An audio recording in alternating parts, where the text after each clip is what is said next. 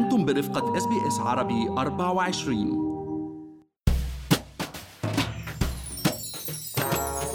52% من الأستراليين الراشدين ما كتبوا وصيتهم لسه بس شو مصير أموالهم وثرواتهم وممتلكاتهم والديون المستحقة عليهم في أستراليا إذا توفوا بعيد الشر من دون كتابة وصيتهم. معكم مرام إسماعيل من بودكاست لنحكي عن المال. واليوم رح نحكي أنا والمحلل الاقتصادي عبد الله عبد الله عن حالة تسمى بالانتستسي أو حالة اللاموصي وهي تعبير قانوني مالي للتعامل مع التركة في حالة غياب الوصية. بس خليني أذكركم إنه كل اللي بنقال بهاي الحلقة هو على سبيل المعلومات العامة فقط وليس نصيحة خاصة.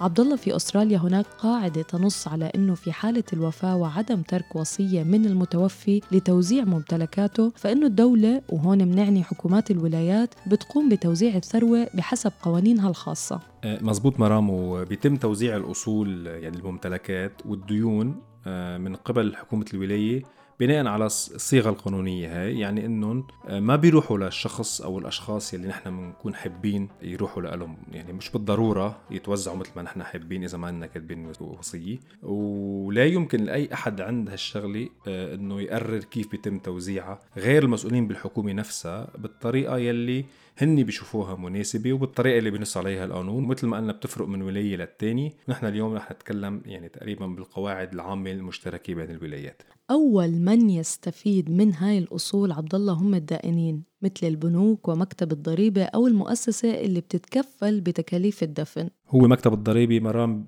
أول واحد بيحصل أي مبلغ ضريبي مترتب على الشخص آه، عند وفاته. وراه بيجي البنوك يلي بتقوم بتحصيل الديون مثل آه، إذا في بعد قرض منزل أو ديون على ال credit card أو أي آه، قرض تاني مستحق على المتوفي بيحصلوا يعني أول شيء بيكون قبل توزيع التركة الباقي. وبعدها بيتم توزيع الأصول المتبقية مثل العقارات وودائع البنوك وأسهم بشركات صندوق السوبر مبالغ من التأمين على الحياة وغيرها على أقارب المتوفي.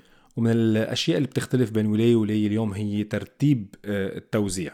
آه، مثلا بولاية نيو ساوث ويلز ترتيب بيجي كالتالي أول من يرث هن الزوج أو الزوجة. آه، بعدها الأولاد والأحفاد ثم الأهل المتوفي يعني الأم والأب آه، بعدها أخواته ثم الجد والست. طبعا إذا كان بعضهم على قيد الحياة العمة والعم أو الخالي والخال وأولادهم كل الكازنز وبالآخر آه، الدولة إذا ما كان آه، أحد من الأقارب موجود. وطبعا بحسب سيناريوهات مختلفة ومتعددة.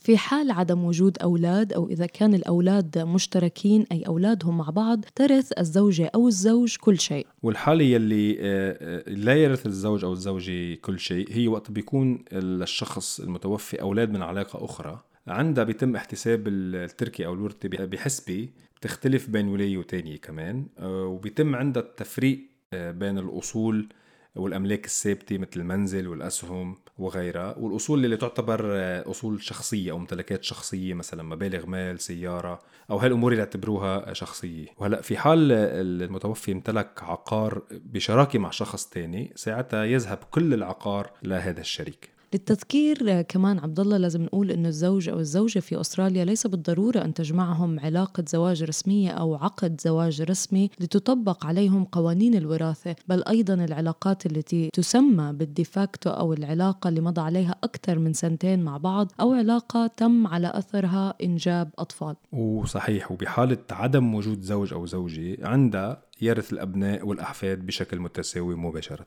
وطريقة إدارة التركة تدعى منحة الإدارة أو ال grant of administration وهي وثيقة قانونية تصدرها المحكمة تمنح الأفراد الحق في توزيع أصول المتوفي. صحيح وحسابات التوزيع هون بتختلف كمان بين ولاية وتانية والحالة يلي بتورث فيها الحكومة كل شيء هي بغياب أي قريب للمتوفي يعني مثل ما بيقولوا مقطوع من شجرة بيكون ما عنده أقارب ما عنده لا كازنز ولا أهل ولا حدا ساعتها الحكومة بتاخد كل هذه الإستيت. تحتاج الطلبات إلى تضمين معلومات مفصلة حول التركة وسيتعين على المسؤول القيام بالكثير من الأعمال الأساسية قبل أن يتمكن من الوصول إلى ممتلكات المتوفي من أجل توزيعها. وبيكون هذا الشخص يلي أخذ المنحة الإدارة مسؤول عن التأكد من توزيع التركي بشكل صحيح بما يتماشى مع القواعد يلي حكيناها من شوي. هلأ بشكل عام الأشخاص يلي بحق لهم الحصول على منحة الإدارة هن الأشخاص يلي عندهم سبب وجيه بطبيعة الحال ليحصلوا عليها. مثل مثلا محامي بيعينوا أحد الورثة أو أي شخص اليوم بيكون له حق بيكون له حق الحصول على جزء من التركة. وعادة الدائنين كمان مثل البنوك ومثل ما قلنا ومكتب الضريبي كمان أيضا بيتقدموا للحصول على منحة الإدارة. طبعا بطبيعة الحال ليضمنوا حقهم. بعدها عبد الله يجب الحصول على شهادة وفاة وإثبات علاقة الشخص بالمتوفي عادة كمان ممكن يحق لكل المستفيدين المحتملين التقدم بطلب للحصول على منحة إدارة ويمكنهم الاتفاق فيما بينهم على من يجب أن يتقدم بطلب للحصول عليها. وهناك إجراءات تختلف من ولاية لأخرى أيضا في هذا المجال. مزبوط وأولى الخطوات العملية للحصول على هاي المنحة هي القيام بإجراء بحث شامل للتأكد أول شيء من عدم وجود وصية. يعني نحن اليوم عم نحكي بالحالات مثل ما كنا قايلين هي بعدم وجود وصية. ويحتاج الشخص أنه يلقي نظرة شاملة على الأوراق الشخصية المتوفي والتشاور كمان مع المحكمة العليا للولاية إن هي متخصصة بالأماكن اللي بيتم فيها تقديم الوصايا بالولايات. آه، وطبعا استشارة آه، محامين بيكون المتوفي عادة بيتعامل معهم والتحقق منهم أنه فعلا ما في منه كاتب وصية عند المحامين. وطبعا الأقارب والأقرباء كمان ما بيكون تارك وصية معهم. والتأكد من أي بنك بيكون آه، الشخص المتوفي عنده حسابات عندهم والاتصال بهيئات حكومة الولاية المنظمة لموضوع الوصية. فعلا عبد الله الموضوع متشعب جدا ويمكن تكون الوصية أسهل بكتير آه، بهاي الحالة. فعلا يعني وهذا بما خص مرام يعني ترك الأصول والأموال وإلى آخره. بس في ناس بتسأل اليوم موضوع الدين يعني في حال شخص توفى وعليه دين. خلينا نفصل شوي الموضوع مشان تكون أمور يعني آه، متسلسلة. هلأ إذا اليوم أي شخص في عنده أموال كاش بالتركة ساعتها بيقوم المنفذ بسداد الديون المستحقه للدائنين آه، مثل البنوك ومكتب الضريبة باستخدام هذه الأموال. إذا ما كان في أموال آه، كاش ساعتها بيبيعوا الممتلكات وبيتم استخدام هذه الأموال لسداد الديون. وإذا ما كان في أموال كافية من آه، من بيع هالاصول ساعتها قد لا يلزم آه، إنه على الورثه سداد هذه الديون. آه، يعني ما يعني الدين ما بيتحملوا الورثه إذا ما في معه. إذا التركة تبع الشخص ما في ما أقدر اغطيه إلا في حال مثلا بعض الأشخاص بيكونوا متحملين مسؤولية الدين. إذا كانوا مثلا عاطين مضمون الدين نفسه مضمون مقابل أصل مملوك بواسطة شخص تاني أو إنه يكون الدين مشترك مع شخص تاني أو الشخص هذا نفسه قام بضمانة الدين. يعني إذا أحد الورثه كان ضامن المتوفي على دين معين ساعتها بيصير متوجب عليه إنه يدفع هذا الدين.